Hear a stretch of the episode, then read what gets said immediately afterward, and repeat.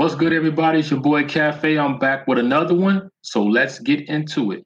Now, y'all seen the title, and I know y'all got questions. So I'm gonna break it down for y'all, and then once I break it down for y'all, I want y'all to leave your comments and what questions, because I definitely want to have this conversation with you guys. Now, we all know recently that Taraji P. Henson announced that she was strongly considering leaving the acting industry because of the way that she's been treated. And then Terence Howard, he left because of the uh, similar reasons. Now I'm gonna break down to y'all some of the things that they said has happened to them, and then come back and give you my opinion. Starting with Terence Howard.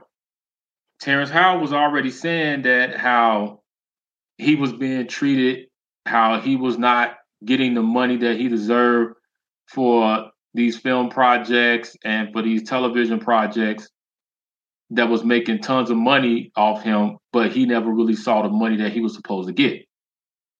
Now, in one of the interviews, he did say that um, when he did Hustle and Flow, that he only got paid twelve thousand dollars for Hustle and Flow.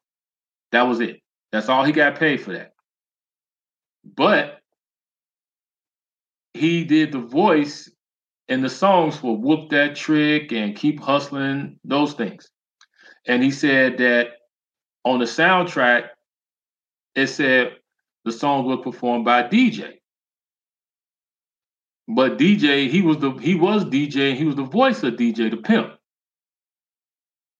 So with Paramount owning the DJ character, all the money from the sound, he didn't make no money from the soundtrack because that money went to Paramount. Now, I did not know that. I was shocked about that.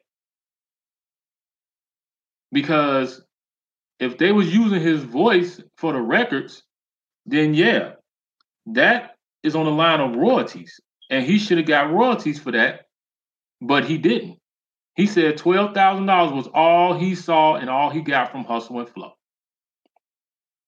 And now Terence has decided recently it came out that he's suing his former agency that represented him because they told him to take these acting jobs with less money And he was totally fed up with that. So now he's like, hey, they owe me money and I'm suing them because they convinced me to do this. Now going over to Raji P.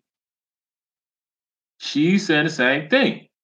That she's fed up because she's not getting the money that she deserves and that she should be getting.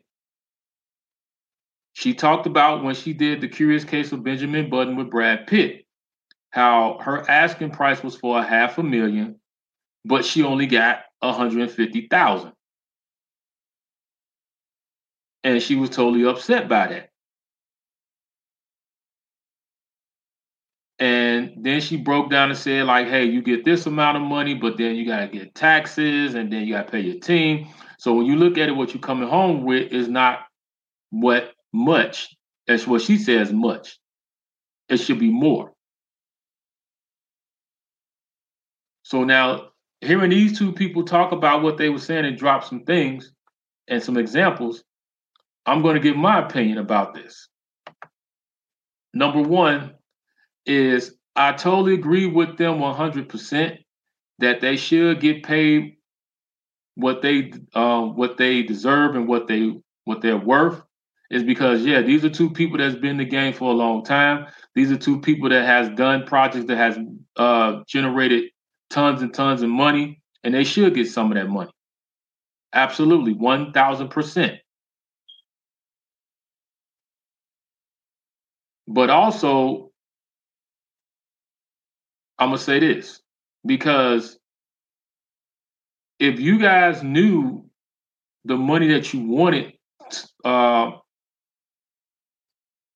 and negotiating to say, this is what I want, and if you was not getting what you wanted, then you should have stepped in. This, well, I'm gonna say step in, but you should have told your agent, say, hey, if they're not paying me what I want, then I'm not gonna do it.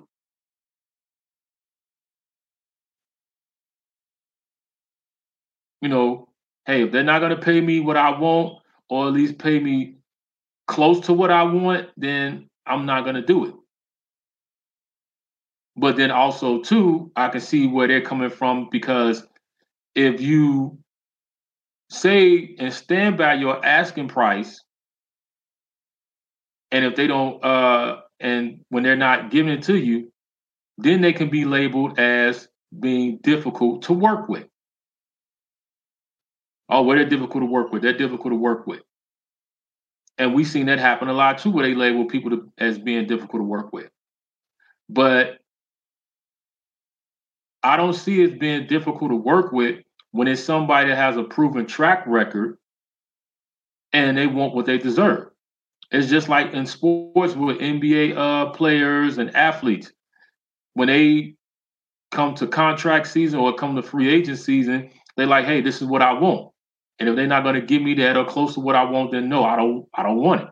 I don't even want to sit down and talk to them. So now with all this come out, the question is this.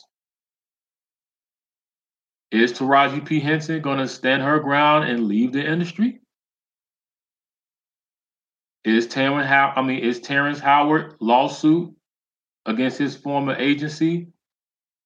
Will he be victorious in that? Will they do some type of settlement?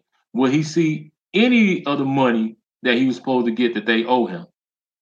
That's the question being asked. We don't know. We just have to sit back and watch and see what happens. But you got to let me know how you feel about this.